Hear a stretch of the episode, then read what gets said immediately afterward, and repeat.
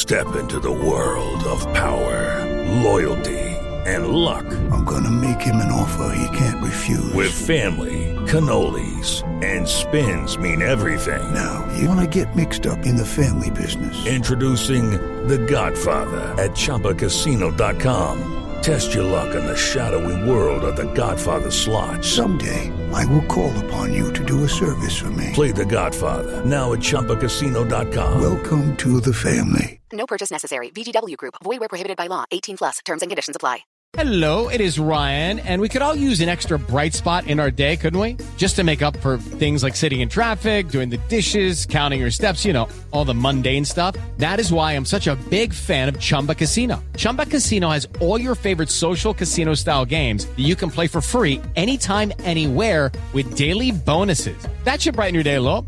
Actually, a lot. So sign up now at ChumbaCasino.com. That's ChumbaCasino.com. No purchase necessary. VGW Group. Void where prohibited by law. See terms and conditions. 18 plus. With Lucky Land Slots, you can get lucky just about anywhere. Dearly beloved, we are gathered here today to... Has anyone seen the bride and groom? Sorry, we're here. We were getting lucky in the limo and we lost track of time. No, Lucky Land Casino. With cash prizes that add up quicker than a guest registry. In that case, I pronounce you lucky. Play for free at LuckyLandSlots.com. Daily bonuses are waiting. No purchase necessary. Void where prohibited by law. 18 plus. Terms and conditions apply. See website for details. This podcast is part of the Sports Social Podcast Network. This podcast is part of the Sports Social Podcast Network. This podcast is part of the Sports Social Podcast Network. This podcast is part of the Sports Social Podcast Network. This podcast is part of the Sports Social Podcast Network. This podcast is part of the Sports Social Podcast Network. It's the Marketer's Report. This week, Patrizio Spagnoletto, Global Chief Marketing Officer, Direct to Consumer for Warner Brothers Discovery, weighs in on the difficult task of building and retaining consumer trust. Trust is a really hard thing to build and a really easy thing to destroy, and we have to be very respectful about that. Our partnership with iHeart has really helped us build that trust and that relationship with the on-air talent. The best thing for us to do is to build a relationship with our consumers. And if those consumers have a relationship with the DJs that are on air, then we want to build on that. House of the Dragon, which was one of our most successful, if not the most successful campaign we've ever done for a show, audio was a core part of that. As the #1 audio company, iHeartMedia gives you access to all. Every audience, live conversations, trusted influencers, and the insights and data you need to grow. Not just a media company, iHeartMedia is your access company. Go to iHeartResults.com for more.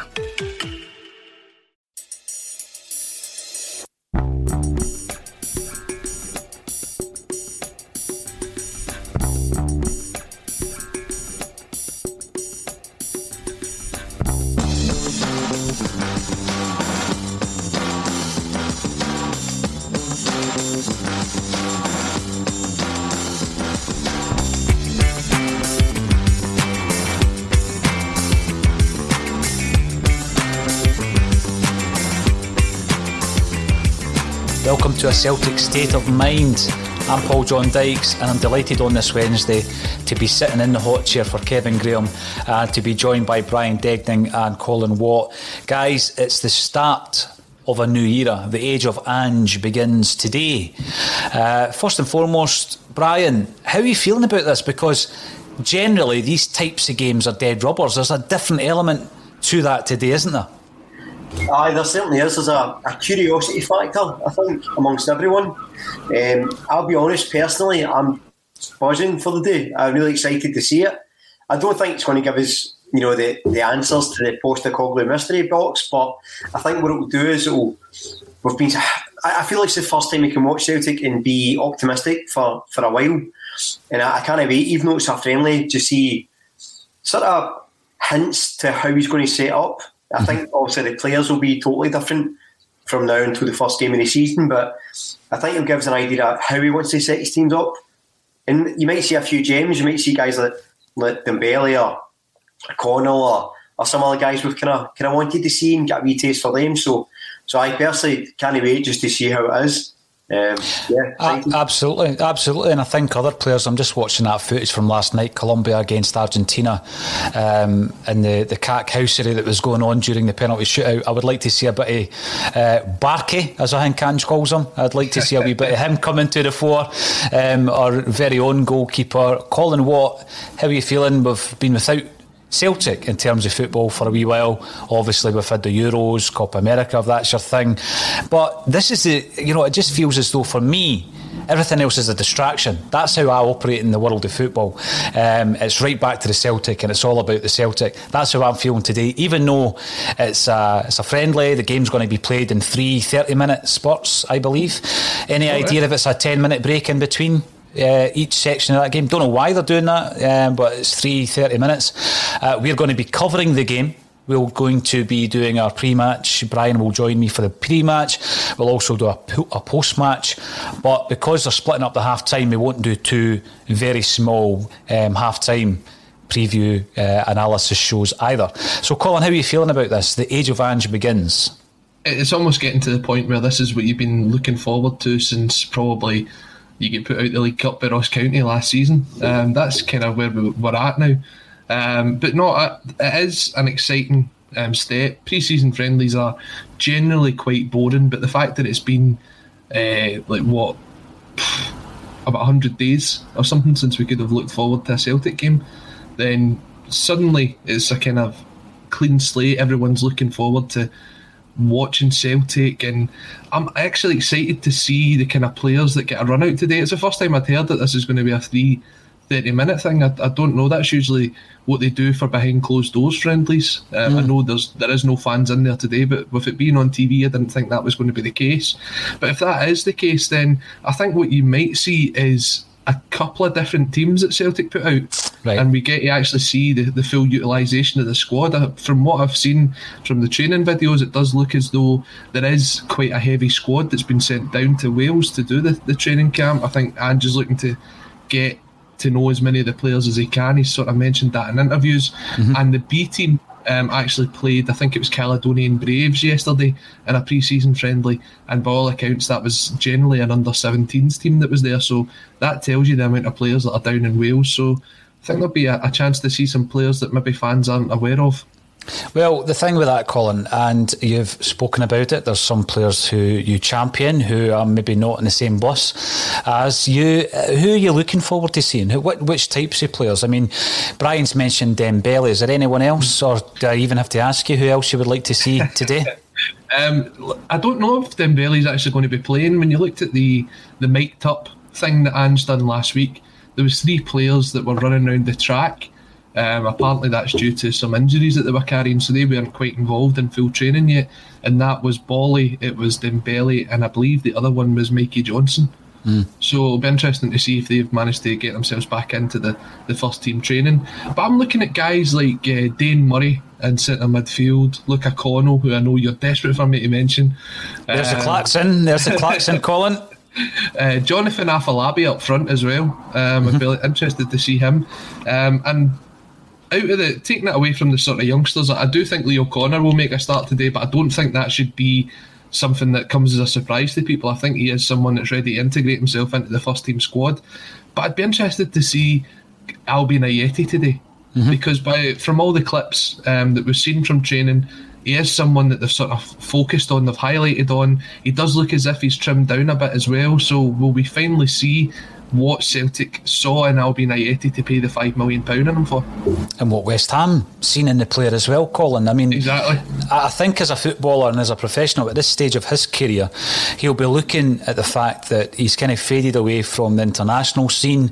He's a player who there were high hopes for at West Ham. If you have two bads, spells at two different clubs, then people are looking at you thinking there's an issue. It's not a temporary mismatch. It didn't work out at West Ham, didn't work out at Celtic. So from a professional perspective, I hope there's an impetus on his part to really repay the Celtic fans, repay the club, and start afresh. And that's a massive one for us today, starting afresh. Now, this bulletin will be finished at 1:30, as always, 1 hour later. And Brian and I will be on for the pre-match. I think it'll be about 10 to 5. The full-time whistle will blow. And obviously at that point, I will come back on. And currently, I will be joined by Lawrence and Tony. But as with a lot of these things, we might have a few other special Axom contributors joining the show as well. Now, I always find it interesting anyway. I think back to all the different managerial appointments we've had, Colin Watt, and you think about the early days, you think about the pre-season trips to Ireland under Liam Brady, for example. You remember Ronnie Dyla being plucked out of obscurity to a degree, and waxing lyrical about his football philosophy and thinking to yourself, wow, I can buy into that. You think about Tony Mowbray and the Wembley Cup and all this kind of stuff, Colin, and what I felt we need to do is we need to maybe look at two tenures of two Celtic managers who are incredibly successful, and let's go back to this stage of their Celtic careers. So I know that your team, when you think back to the day, the team that you associate your kind of Celtic childhood and growing up supporting Celtic with, is the Martin O'Neill side. So you're going to be speaking about where we were when Martin O'Neill, his first game, who we'd brought in, how long he'd been in the job. Thank goodness Twitter wasn't a thing back then, because we'd all be going into meltdown. And then comparing it to what became of Martin O'Neill's team. You know, he transformed from that period of time, you'll talk to us all about the game, to winning a treble in his first season. And Brian's going to do the same with Brendan Rodgers.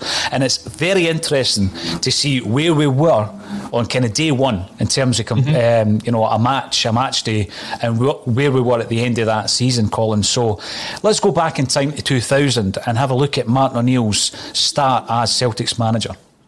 Yeah, so the first pre-season friendly that Celtic's side under Martin O'Neill played was a game against Bray Wanderers over in Ireland. Now, here's the thing, right? It was put as an NTL challenge match. Now, I don't know for me, if it's just me, sorry, but NTL is one of those iconic Celtic sponsors when you look throughout the years. But the question I'm putting out there just before we speak about this is, what makes an iconic shirt sponsor? Is it the longevity? Is it the success that you have when you're wearing it? I mean, will we look back in like 20 odd years time and go, see when we had that invincible treble, it was Daffabet that was our sponsor? Is that something, or is it the actual brand itself? Well, listen, Colin, I love the fact that you've done a Kevin Graham on us and you've just taken us on a tangent, so let's run with it, right? There was a brilliant conversation actually by David Claxton all about, you know, the sponsorship of a jersey becoming integral to the jersey design, Brian. So you think back to AC Milan, Mediolanum, the hotel, the hotel range that's in Milan. And when you think about the brilliant jerseys back in the day, you always, you know, think back the sponsors part of the design. You think of the retro jerseys now coming out. If it didn't have CR Smith on it, it wouldn't look the real deal, even though everybody knows it's a remake. You need to have that on it. You know, it's part of the design. So I take Colin's point, but what I would say now is these things are kind of less important now. They could change every other season, and I don't think they are as iconic. I mean, CR Smith for me will always be the iconic Celtic sponsor.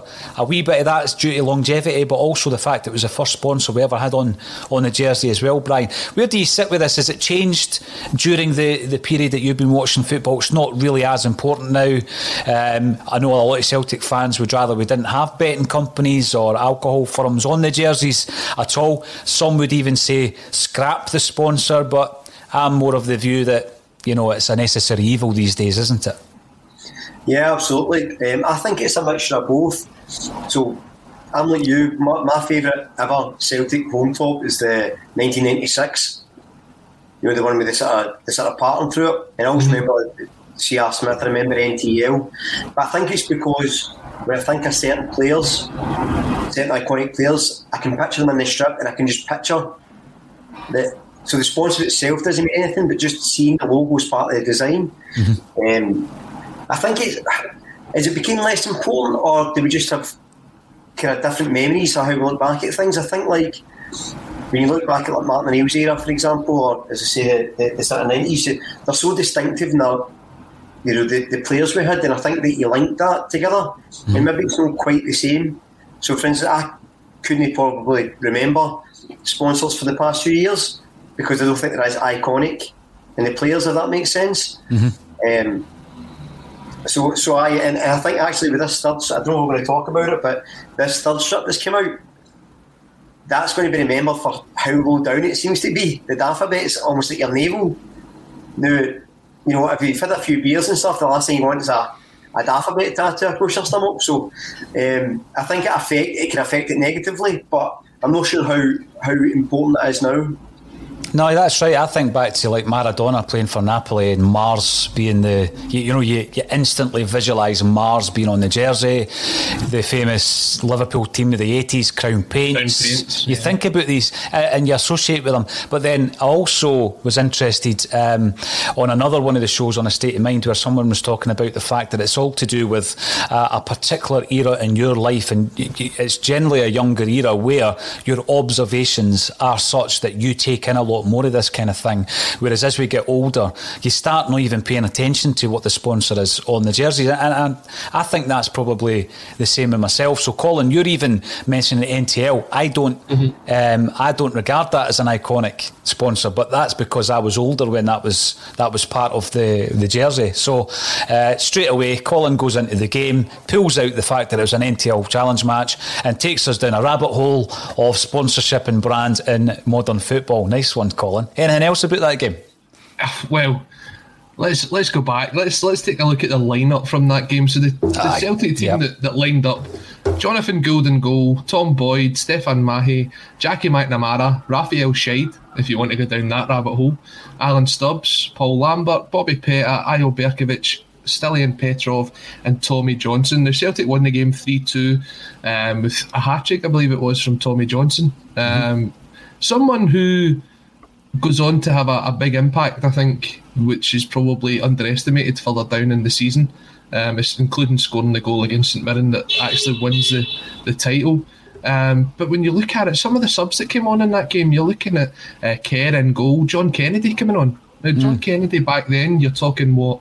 He's still here. He's still here, I know. That's how far back the affinity goes. But how old must he have been there?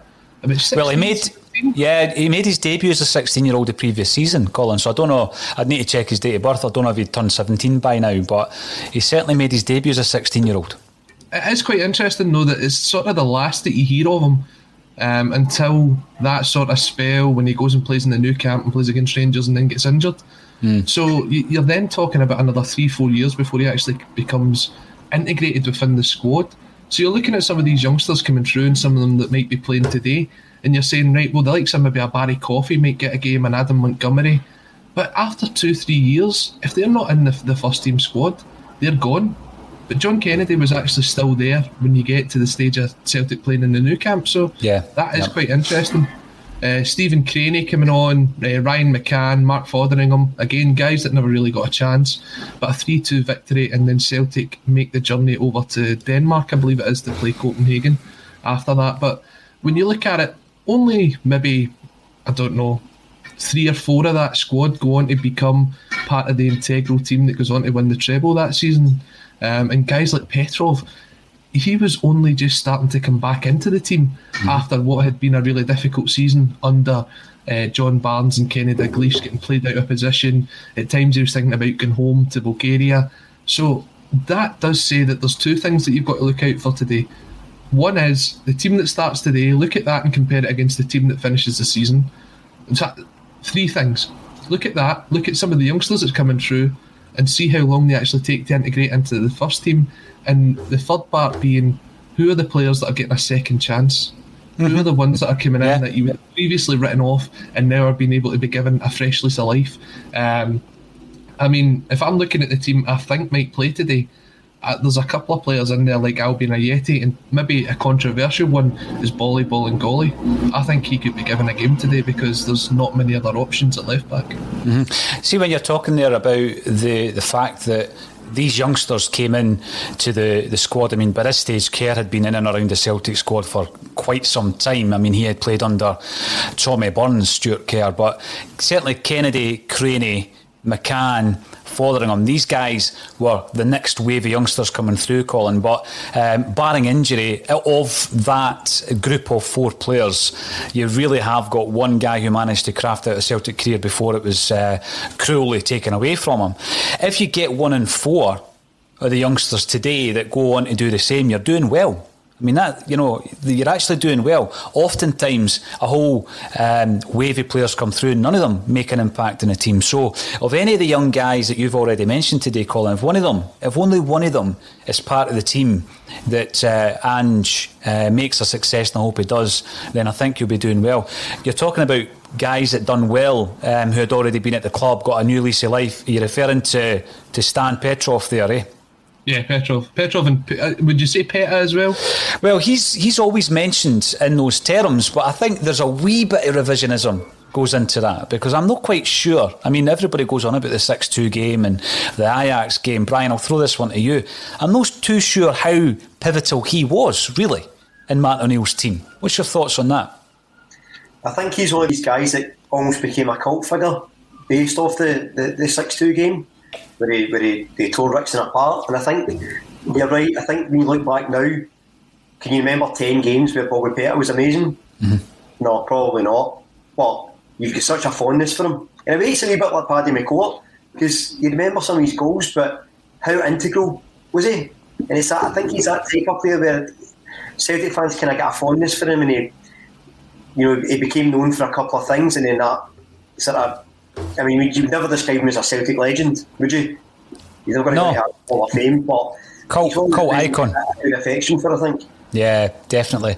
I mean, the reason I bring it up, Colin, is with Stan Petrov back then, you know, famously, he struggled to not integrate only with the side, but with society, and you know, coming over to a new country, mm-hmm. with a new culture, and the famous story, I'm getting a job in the burger van and all this kind of stuff, and learning the lingo.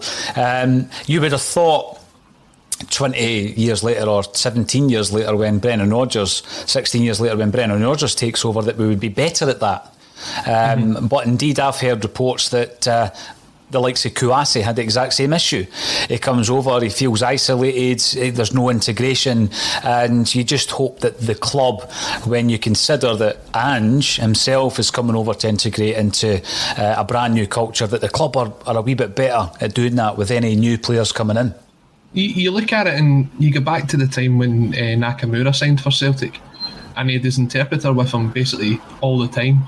Mm-hmm. Now, he did then go on, and he was one of those players that was determined to try and integrate. He did go and do English classes and things like that, so he was someone that was determined to do it, but Celtic put a lot of effort into that by hiring someone to basically be with him full time. Now, they can't do that for every single player, but there's got to be some sort of support there from the club. If I hadn't heard that story about Kouassi, but does it mean that if you're not getting the help, then the club doesn't think that you're as good as getting it, sort of thing? Like, where does the line been drawn there? Now, you know, it's an interesting one, Colin, because I think we've already spoken. There can be no passengers this season. Every single person who's going to be part of this needs to contribute positively, so you can't have anybody on the periphery of that who are not contributing positively. I'm going to dip into the comment section. Strange Love the Doctor, love that name. Hi fellas, I'm looking forward to the game today. I don't think it will tell us very much, but hopefully we can see some glimpses of the work done on the training ground starting to take root. 100%. You're commenting on YouTube. You can also comment on Facebook or Twitter, whatever you fancy, whatever platform suits you. But if you are watching on YouTube, remember to subscribe, because over the coming months, Axom will be giving away prize draws at least once a month, maybe twice a month, to anyone who subscribes to our channel. And they're decent prizes, Brian. This current prize is a framed BPI award for 2.1 million sales of the Verve's Urban Hymns. A gift, I must admit, that I wouldn't mind myself, but that would be unethical if I was to win it. So someone out there is going to win it. If you're local, I'll deliver it. If not, it will get couriered down to you or up to you. Now, the underwater cabbage salesman, talking about great names, I'm looking for some forward passing through the lines and down the sides, and less of the tippy-tappy side-to-side and backwards stuff. Come on, Angie's boys. Did you watch the game last night, Brian, talking about fast-flowing, free-flowing, discipline, never boring football. There was a wee bit of that on display last night. Yeah, I thought last night was a brilliant game, actually. Considering it was a 1-1 draw and then went to penalties, but there was so much action, so much passion. And I think that's something I'm looking forward to today's. I want to see, you know, just how the team sets up, how they play. I want to see them a bit of zing, a bit of dig, a bit of passion, a bit of fire in their bellies. Because I think that's something that we really missed last year as well. There was a lot of meandering, and I think that was partly to do with the style of football, but I also think that the players were just sort of going through the motions. I want to see some of the younger guys throwing themselves about, you know, really wanting to win. I know it's a pre-season friendly and the results not really that important, but I want to see them going for it. I want to see that attitude where every game, every time you're on that part, you want to make an impression. With a guy like Postecoglou, who by all accounts is going to, you know, bring through some of these younger players, it's a good chance for them to stake a claim, and hopefully if they cement their reputation a wee bit in his eyes at this early stage, it could be good for them moving forward. I think just Paul, on you go, Colin. On you go. I was going to say, Paul, one of the things that we're looking for, and we don't know if we'll maybe see this out of the first couple of pre-season friendlies, is the captain material.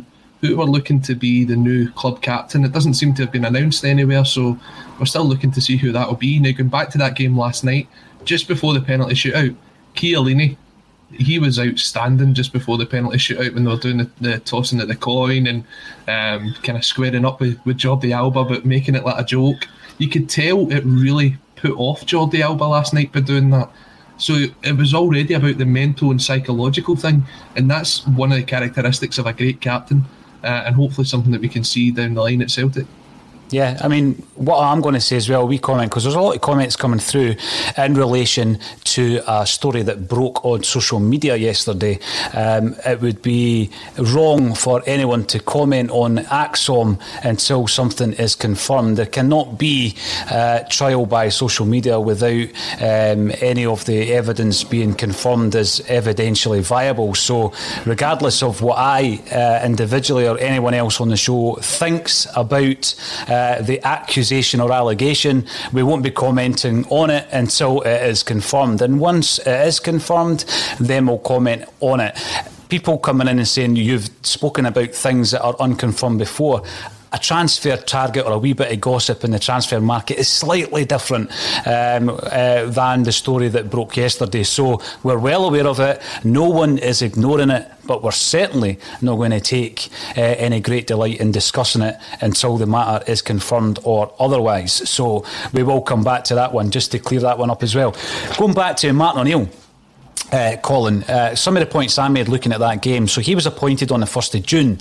By the time we played the first game under his tutelage, he had been in the job 38 days, which is a lifetime as a manager at Celtic. And at that point, no one had been signed. Now, I know that the internet was a thing, but Twitter, social media, wasn't a thing.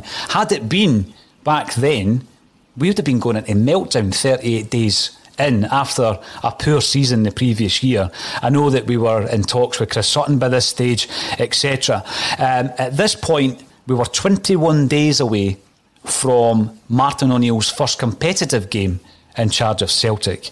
And as you said earlier, the team that actually played that very first game against Bray Wanderers, only 4 of the players featured in the eventual clinching of the treble. And those 4 players were Paul Lambert, Tom Boyd, Jackie McNamara and Tommy Johnson, who scored a hat-trick in O'Neill's first game. What's your thoughts on that? And what's your thoughts on the difference between the team that lined up for the first friendly against the team that lined up against Dundee United in the first competitive game? I mean, you spoke about Chris Sutton there. That's a really good point. Chris Sutton, the deal was done for Chris Sutton, but there was contractual things that were going on in the background. I think he was still working on a bit of a payoff from Chelsea because his wages would have dropped coming from Chelsea to Celtic. But that was all sorted on the day of the game, and he travelled up for his medical that day.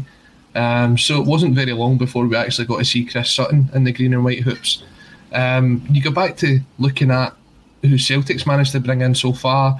A lot of the kind of movement has been players that were previously identified or work has been done on them.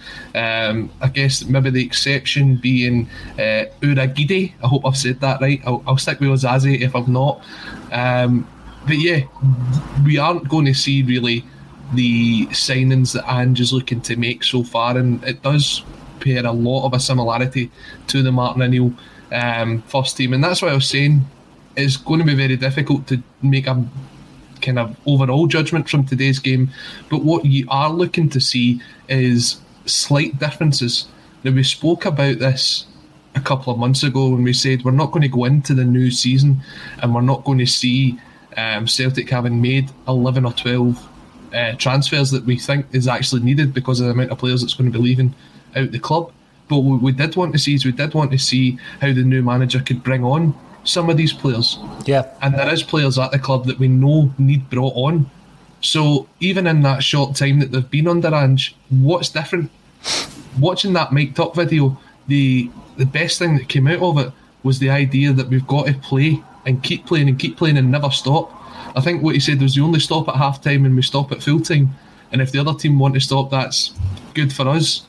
Missing out a word there because it's a family show at lunchtime. The wee bleep. Yeah, you've not got the bleep machine set up. But no, I want to see that. If we are going to be playing 3 30-minute, I don't know, would you call that thirds today, if that's the way it's going to be? From the minute that the whistle goes to it blows again for the half-time or the third time or whatever we're going to be calling it, I want to see that intensity from them. Mm-hmm. I want to see how much of Ange's sort of mentality has been passed on to the players and how much they've actually bought into it.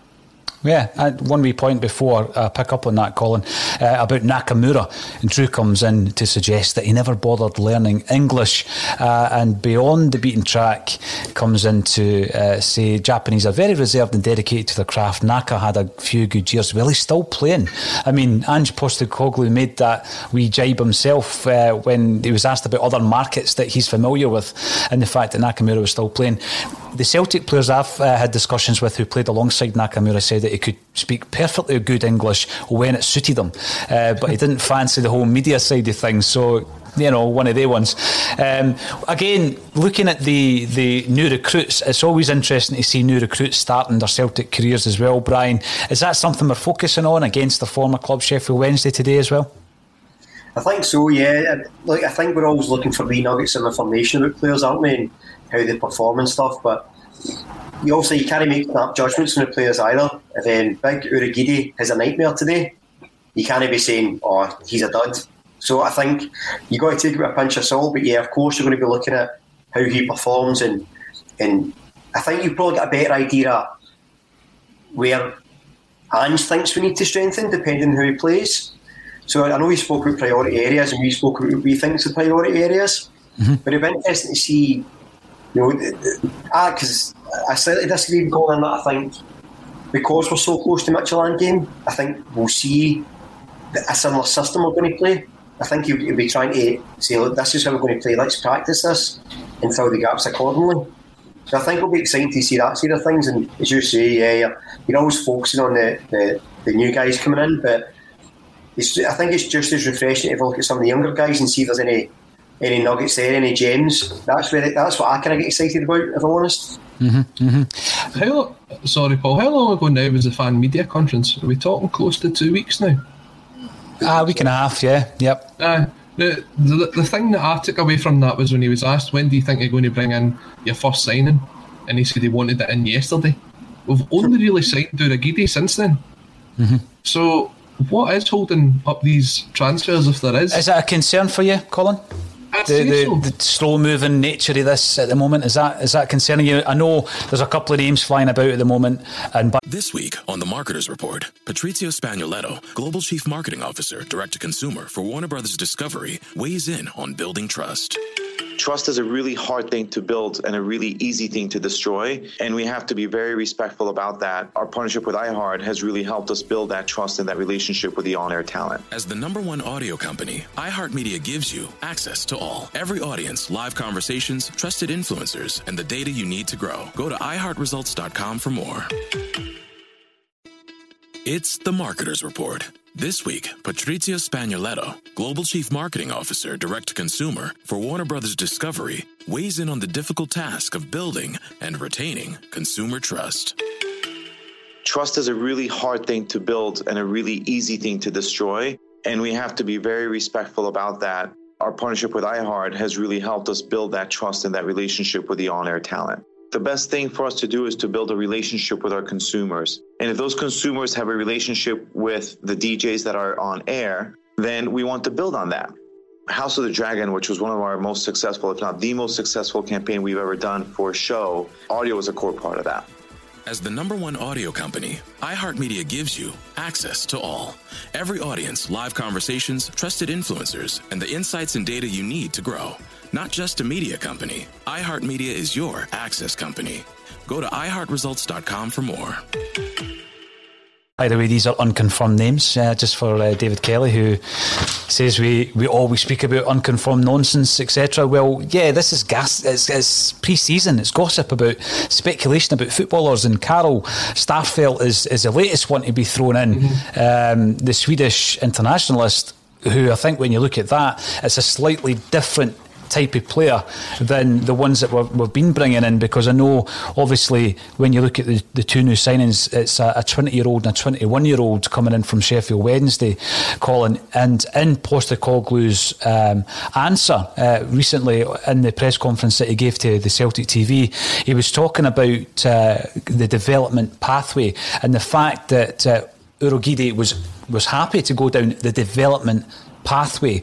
And again, you know, you read into all these things. What does that actually mean? It's a development, I guess, for the player using Celtic as a stepping stone. It's a development mm-hmm. for a player who comes to Celtic for, let's say, 2 or 3 years and then moves on.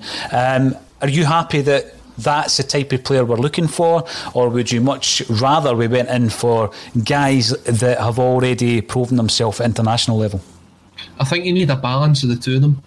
If you're looking at guys like Starfelt, who I believe is 27, 28 now. 26. Is that all? I thought he was older than that. These are guys that you're going to bring in for the likes of maybe 2-3 seasons. And then if they do well, they'll probably extend their stay and move on, similar to the likes of Mikael Lustig, who wasn't just mentioned because he's a Swede, but that is the way that he kind of came in. There was never at any point where you're thinking Lustig's going to make that move down south for 10, 15, 20, whatever sort of money that seems to get. I think it's a good comparison. Yeah, I think it's a good comparison, that, Colin. You know, you're buying a ready-made player there, aren't you? Yeah. Whereas Urhoghide has obviously been sold on the fact that there has been players very similar to him, maybe not in his position, that have came up and made that move where, yes, they might have been getting a bit of game time down south, mm-hmm. but there hasn't been that concrete interest from a Premier League club in England. So they've come up here, they've developed, they've played in front of the big crowds, they've got the European experience as well, and then they've made that move onwards. It doesn't work for everybody, but when you've got the success stories that you've got, it's enough to sell a young player to make that move up to Scotland. Yeah, I'm going to ask Brian his thoughts on that as well, but before I move on from this Bray Wanderers game, Jai Hamilton 1-2, very defensive from O'Neill's first game. I could never have told you, if this was an Axom quiz, that Raphael had started Martin O'Neill's first ever game in charge of Celtic. I could never have told you that. That's the one surprise. That was the one big surprise when I looked at it. 3 centre-halves when you look at it, so was he already trying to integrate that 3-5-2? So he's already put his own stamp on the team, although massive changes after that. Yeah, absolutely. I mean, do you have any concerns yourself, Brian? I mean, we're using the Martin O'Neill example. You know, he plays his first pre-season game. We're quite close. We're only 21 days away from his first competitive game. No new players had come in at that point. We brought in a couple, both of whom I think the hard work had already been done with them. They'd been identified prior to Ange coming to the club. Is it a concern for you, or do you think that it's basically we have put ourselves in a position where we can't be anywhere else at this stage? I mean, I think that we have to take into account the Euros being on as well, because that's going to tie up players, agents, stuff like that. So I think the market in general is going to be in flux anyway. My concern is, as I've mentioned before, is I don't want us to spend this transfer window stockpiling younger players, because we need players that can come in and do a job. So we get this big Swedish lad in, that's the type of players we should be signing. We need say 5 strong, established players to fit into that team and hit the ground running. And then if we've got a couple of younger guys around about it, brilliant, we can develop them over the course. I feel like it should almost be two layers. Mm-hmm. So you've got your senior pros that are starting right away, and then for the rest of the squad, your younger talent. As the season goes and they develop and they start to wind down, it changes. And then if you get your younger players at the end of it, young, athletic, fit, strong, that's going to hopefully sustain the club for a few years. But I mean, if you're...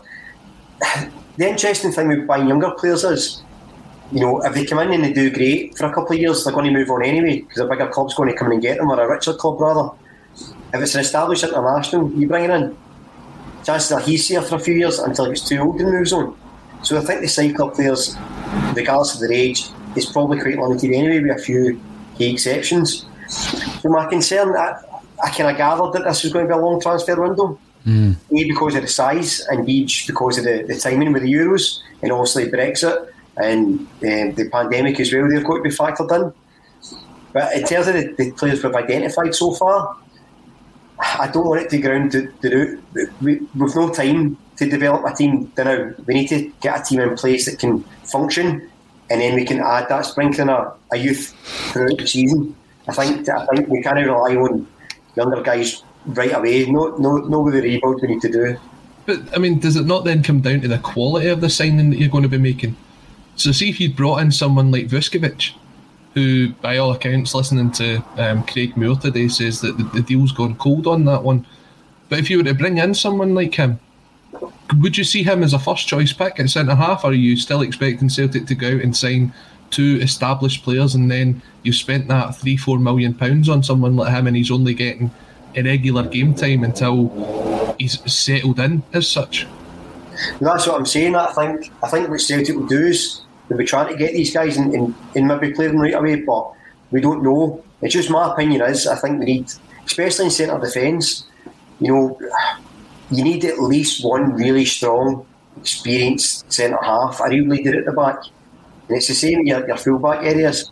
It's fine having younger guys in and you know, sort of bleeding them in, but imagine like this guy you're talking about, the Croatian boy comes in at 19 and has a nightmare. But because he's the first choice centre back, he has to play every week. You know, younger guys by definition are up and down consistency. So do we risk playing a guy like that who may be up and down and hope he develops? Surely it's more sensible to have someone that's established that you know you're going to get 6, 7, 8 out of 10 every week, and have a younger guy filter in and out when he's having dips in form, because it's not going to benefit a young guy's confidence to be playing every week. And then the dates are, you know. I think that's possible, but on both sides. I mean, we have seen some experienced heads that's came up to kind of guide Celtic through and bring these youngsters in, and they've had absolute nightmares as well. So it's I understand what you're saying. I think it just comes down to how well the player's able to integrate into the team. You take a look at someone like Jason Denier, who came up here when he was, 20, 21, and immediately he was one of the first in that team because of how good he actually was. Now, we don't know what the likes of Starfelt and Vuskovic could bring to the side, but I would argue that if they're good enough, then what does it matter? As long as they're putting the performance in, week out, then that's what we should be relying on. You will need the sort of experienced heads, as you're mentioning, in and about the squad, because you're looking for that experience. You're looking for them to sort of guide these players through, but it doesn't necessarily mean that they're going to be playing every week. I would rather that you put your best 11 on the park, and if a player's going to make a mistake, he's going to make a mistake. He's only going to learn from it, but always play your best 11. William Kennedy reminds us as well, Colin, because I think you mentioned O'Connor earlier on, and we know that Ralston's part of the squad. Urhoghide can play right back as well, so we might see an appearance for him in that area of the park. On the point, some feedback coming in relation to the story that broke yesterday.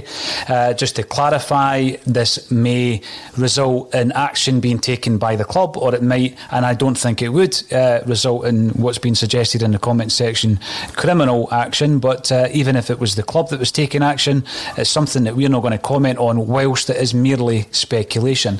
I mean, that is where we are with it. It's not a cop-out.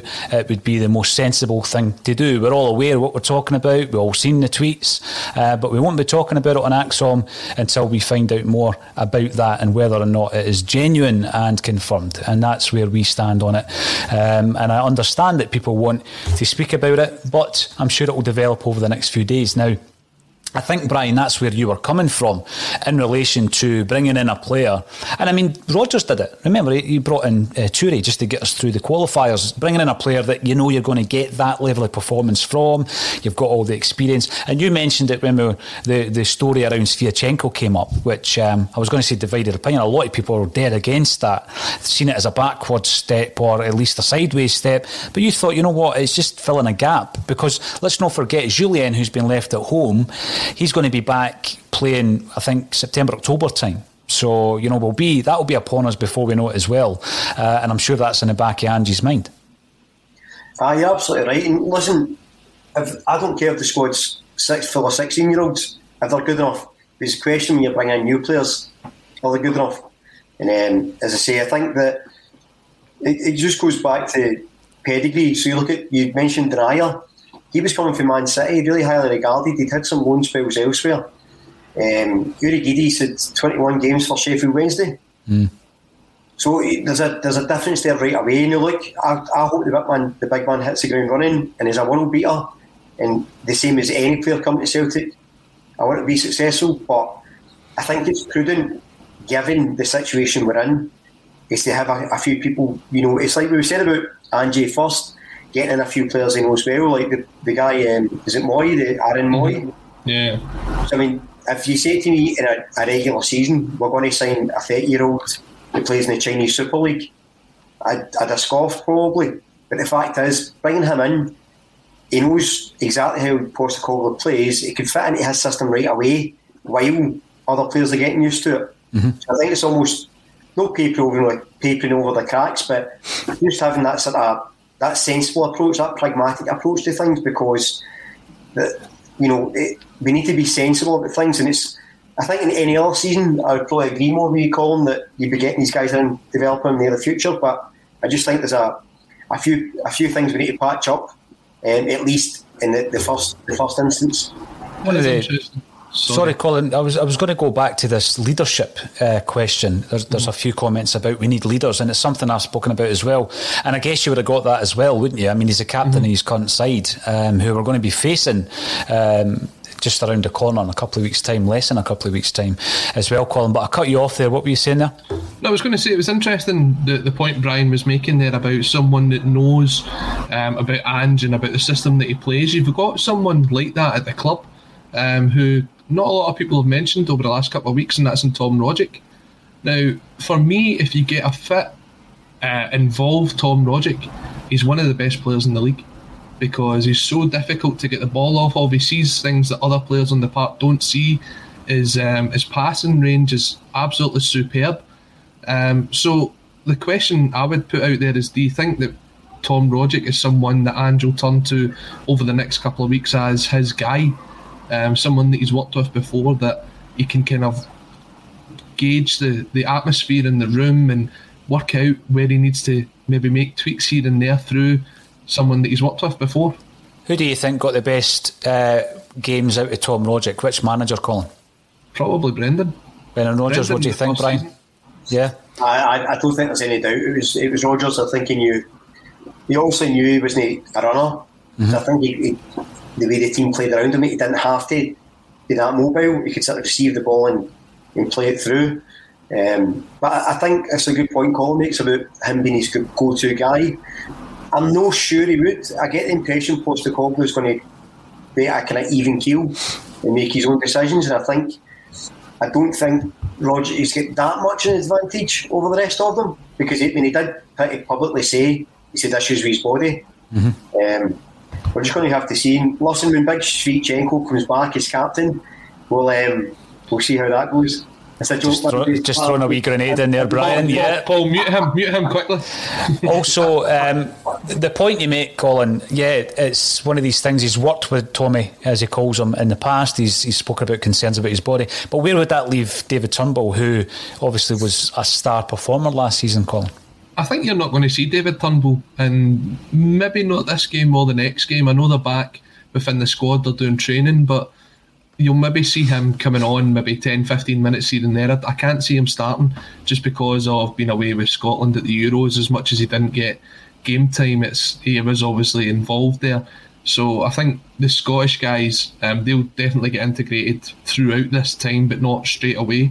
So Rodgers got the chance to go in there and show what he can do, and basically have a fight between him and Turnbull for that jersey. Not an actual fist fight, but show Postecoglou what he can do, because I think honestly on his day he's one of the best players that we've got at the club. We've just not seen that. The consistency from him over the last couple of seasons has been frustrating, but everybody knows the magic that he's got with his feet. Yeah, no, absolutely. And Roddy S comes in. What's happened to Kevin Graham? Any theories on that, Colin? What's happened to him? I've heard he's down at the game tonight doing a scouting mission. England versus Denmark. Yeah. Okay. Yes. And yourself, Brian, have you heard anything? I haven't heard. I just don't know. He's just dropped us like a hot potato. He's the Scarlet Pimpernel. He could be away touring in a boat somewhere from. This week on The Marketer's Report, Patrizio Spagnoletto, Global Chief Marketing Officer, Direct to Consumer for Warner Brothers Discovery, weighs in on building trust.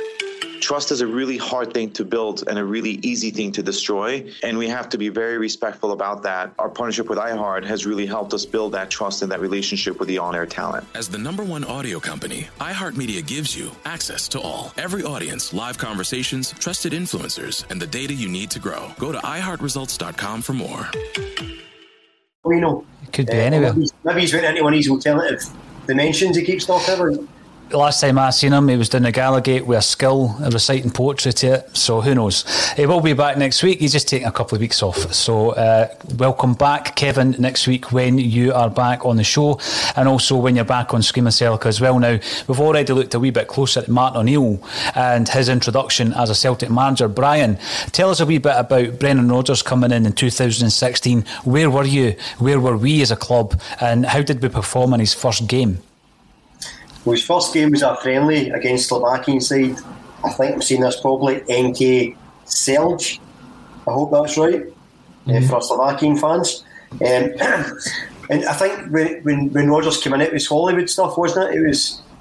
I remember I'd heard about it. I think about a week or two before it happened, and totally dismissed it.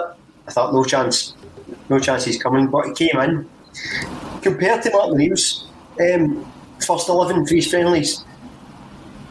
Actually, there's quite a lot that were mainstays at Rodgers' side, kind of from the start, because they didn't actually sign many players. Mm-hmm. So I'll read out the starting 11.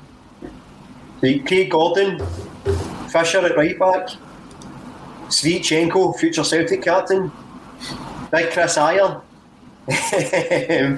Kieran Tierney, Beaton, Johansson, Scott Allen, Celtic legend, Colin's favourite, Christie, Griffith, the goal machine, and James A. Forrest. Now, if you look at the amount of players from that, they went on to have mainstays at his side and are still mainstays at the side just now. It's quite impressive that was his first 11. The second half gets a bit more interesting. The key figures for that are Rodgick, Armstrong, and McGregor.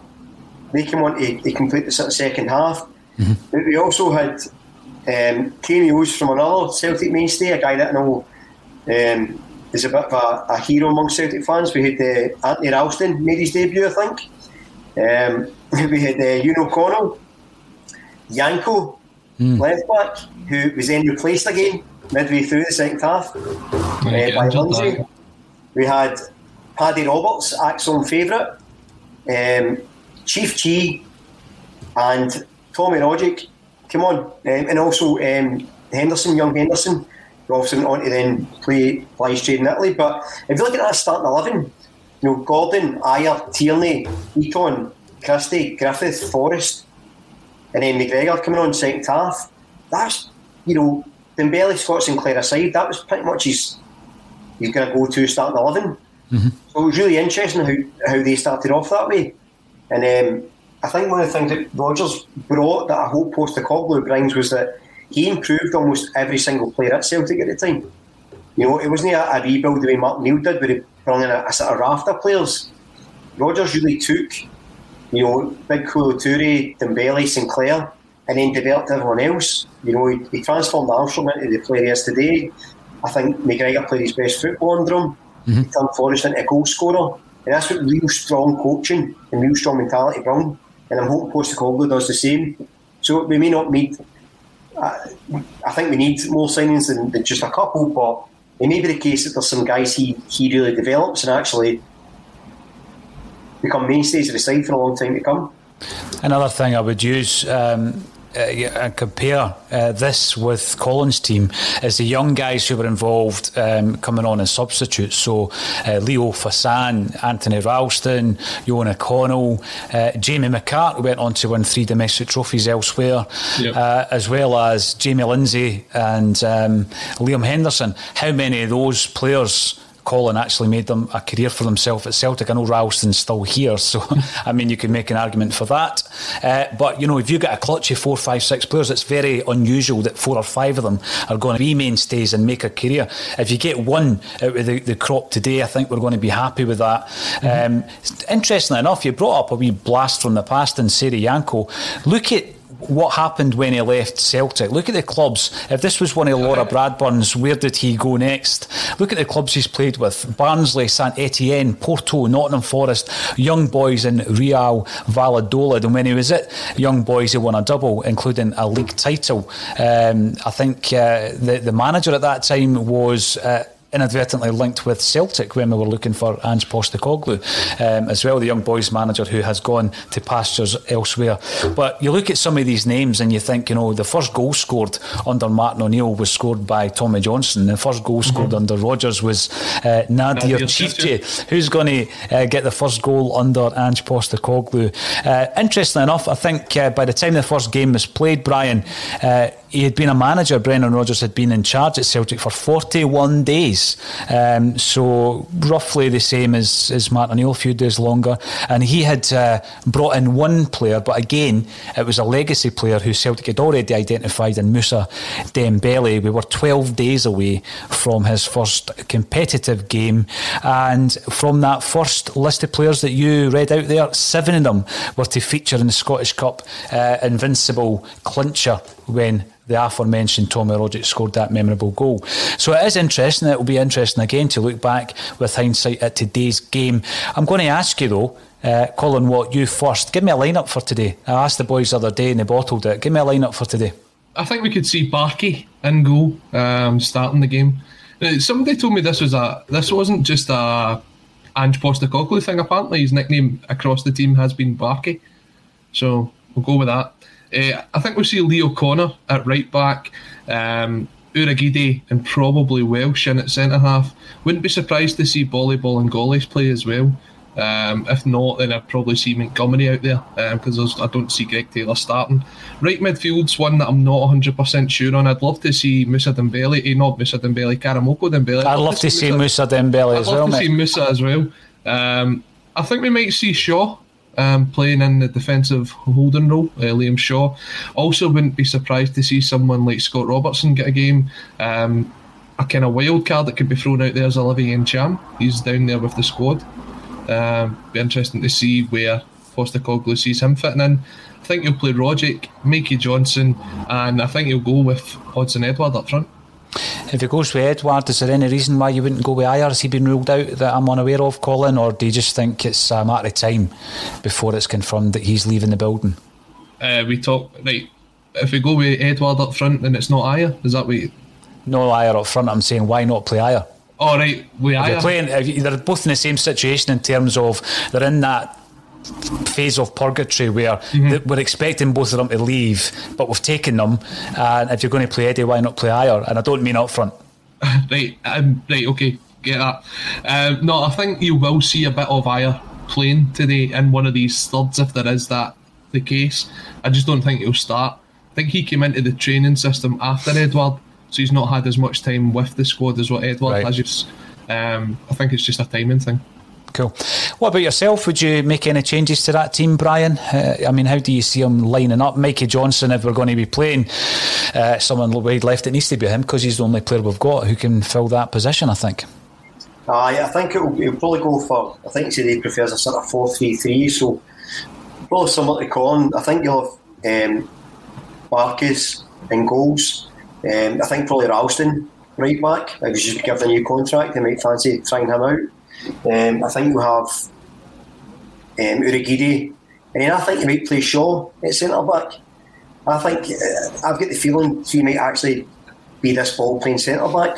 He fancies, so I think you might see him. I think Monty, left back, I love that nickname. I think you see probably Connell, Turnbull, and then maybe Robertson sort of holding. And up front, I think you'll have Dembélé, sadly no Musa, Johnson. I think he'll play Albi, but I think Eddie's going to stay. That's just my wee bombshell. I think Eddie will see it this season. I don't think he's going to go because I think they're probably thinking the thing you sell him and then get the add-on fee at PSG, you're not going to make that much profit. Whereas you probably keep him for a year and do a turn. So if you see him, I think he might actually stay, whereas I think Ayer's definitely off. So just throw that wee grenade in there. But I think you probably see Albi starting today, but I wouldn't be surprised if Eddie starts. You were mentioning earlier, Paul, about players that we might quite like to see getting a bit of game time today. Leo Helge is another one, just came to mind there. You're talking about the sort of centre-half thing. Maybe him and Ayer will get one of the 30 minutes alongside each other, and we'll maybe look to see what the preferred partnership will be at the back. You'd think at the minute it would be Ayer and Welsh because they've played alongside each other, but maybe playing a couple of young boys alongside an experienced head, like Brian mentioned earlier, might just see what you can get out of them. Has Postecoglou brought his son along, like Anton Rodgers, just to give him a wee run about now? I actually didn't think he had the worst game when he played for us. Did he not nearly score as well? Oh, I mean, the signs were right there. That was poor. It was really poor that he did it. That was poor. David Kelly, Kev's flicking through his CDs for his next show. I think Kev's still on the gramophone, sitting there with his house coat on and his pipe, considering what music he's going to talk about next Tuesday. See, when we're looking at the backlash as well, Colin, of... so everybody knows... the categories we're talking about: mainstream media, fan media, alternative media, rebel media. I'm not quite sure, but it seems to have been categorised into you're either a mainstream or you're part of this alternative fan movement. There was a huge backlash, obviously, after the press conference that you mentioned, and I found it interesting that a few high-profile journalists in Scotland came out and gave the fan media conference a lot of negative verbals on that. And, you know, with regards to that, Colin, I think I mentioned the other day that I don't like to just categorise a whole lot of that industry in one big pot because there's so many good people and really, really talented journalists within it. But when they're focusing on one tiny wee aspect of the fan media conference, which lasted, I don't know, less than a minute, I would guess, I thought that was a wee bit unfair, and I just thought that, you know, it's a bit of a bun fight at that stage. What was your thoughts on that, Colin, and where do you see the fan media movement going this season? And then I can maybe tell you some plans that Axon have got. I think it was very easy. The person in question made it very, very easy for the mainstream media to pick it up and have a go at them.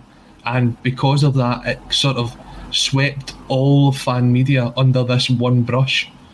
I mean, that person, as far as I can see from everything within social media and in the papers, that person's not been mentioned. That person's never been called out as this was the person that done it. But yet, every other fan media group that I've seen has said, oh, well, it must have been so-and-so from this one or so-and-so from that one. And they've continued to take the bullets for that one person who's continuing just to do what he does.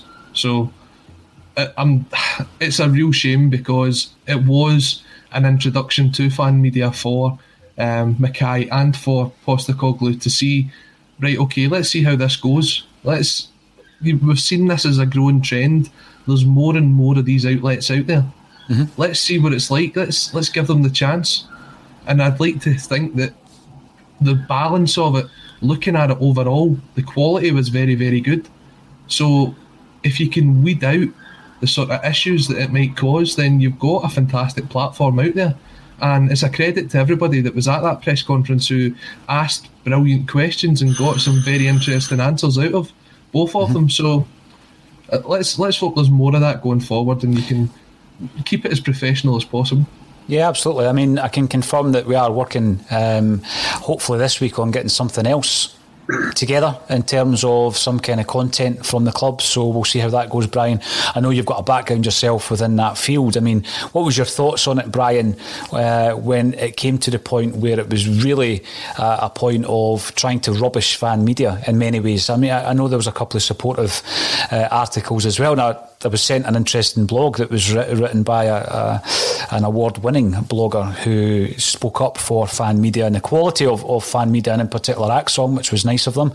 But obviously what happens is you do all get tarred with the same brush, as Colin says.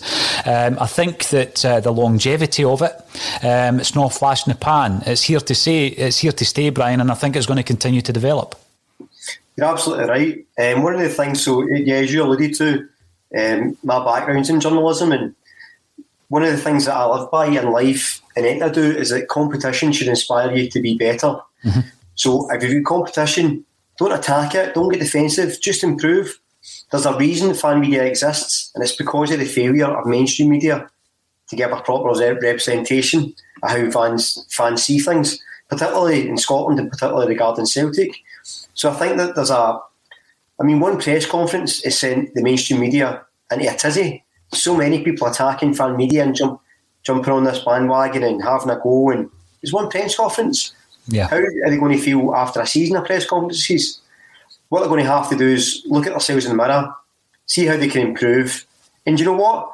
Check the ego and actually look and take some tips, because I thought, actually, some of the questions, not just from Natasha, who represented us, but some of the other people that were there were really well put, really, really articulate, really well thought, and really good engaging questions that you simply don't get in a normal mainstream media press conference. So I think instead of attacking fan media, they should be learning from it. You know the other thing I would say though, right, is there has been occasions in the past, Brian, and I won't name and shame and all this kind of stuff, where people have taken the opportunity. For example, quite famously, when Peter Lobel was at a press conference and took the opportunity to throw a low bowler around an issue involving the club that had nothing to do with what the press conference was about. So it was something that was a generic press conference, be that a launch or even the introduction of maybe a new player or a manager, Colin. I can't quite remember what the situation was, but you know, a particular journalist threw in a grenade about something that again was going through legal proceedings. So you know, when you are talking about, and I'm at pains to say that I'm not going to put everybody in one group and say you are the mainstream media, therefore you are the enemy, because I don't believe that. I honestly don't believe that, and I think it's wrong for certain individuals within that industry, Colin, to try and do the same with fan media, because I mean, various different platforms are available, and some of them are doing it from their bedrooms or their kitchen table. Some of them are able, due to the fact that they have maybe built a platform, to do it in a more professional way. But what you do get is you get opinions, and it's real. And I just think I agree with you, as long as you maintain that professionalism. And that doesn't mean to say you don't have a sense of humour. You know, you can have a laugh and all this kind of stuff, but as long as it's professional.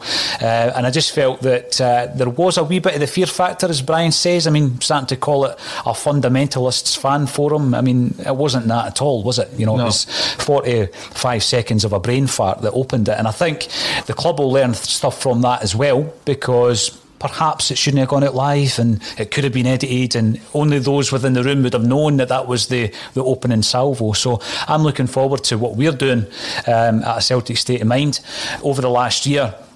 A massive part of that has been the live bulletin on a daily basis.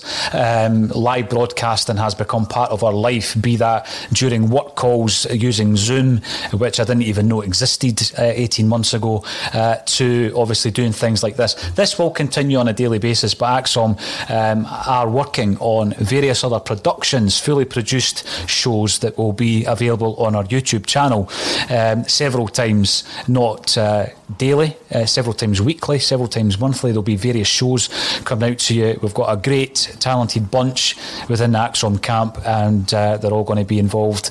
As many of them as possible will be involved in the new shows as well. So if you are watching it on YouTube, get subscribing. You might win a genuine Platinum BPI award that was given to The Verve for Urban Hymns. Magnificent album. We've got loads of other giveaways just by clicking that subscribe button on YouTube. I think we're about 10 away from 12,500. So get subscribing on YouTube. Follow us on Facebook. Follow us on Twitter. Follow us on Twitch. We don't have a TikTok account yet. I don't know how to use Instagram, but we're all over the place. Just get following. All that's left for me to say is thank you once again, Colin Watt, for joining me on A Celtic State of Mind. Brian, I'll see you in about an hour, and we'll cover the lineup if it hasn't already been released. Thanks, everybody, for getting involved.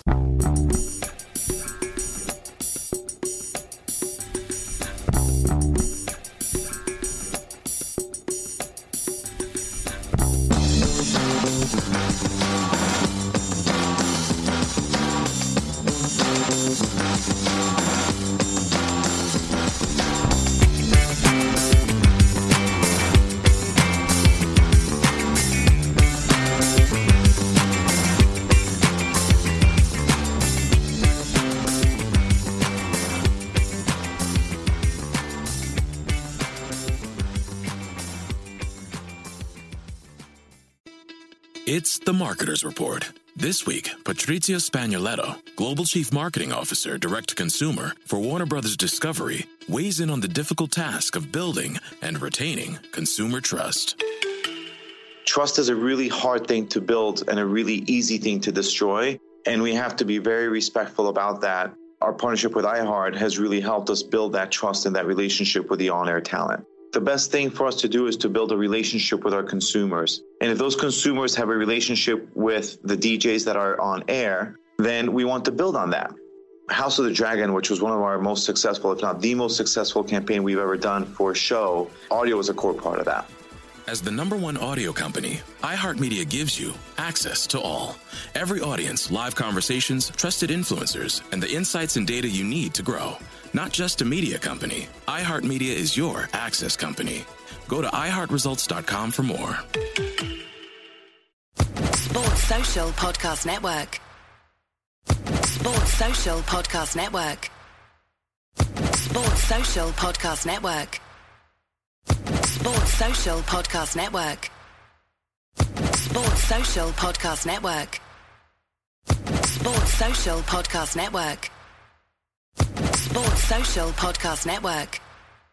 Hello, it is Ryan, and we could all use an extra bright spot in our day, couldn't we? Just to make up for things like sitting in traffic, doing the dishes, counting your steps, you know, all the mundane stuff. That is why I'm such a big fan of Chumba Casino. Chumba Casino has all your favorite social casino-style games that you can play for free anytime, anywhere with daily bonuses. That should brighten your day a little. Actually, a lot. So sign up now at chumbacasino.com. That's ChumbaCasino.com. No purchase necessary. VGW Group. Void where prohibited by law. See terms and conditions. 18+.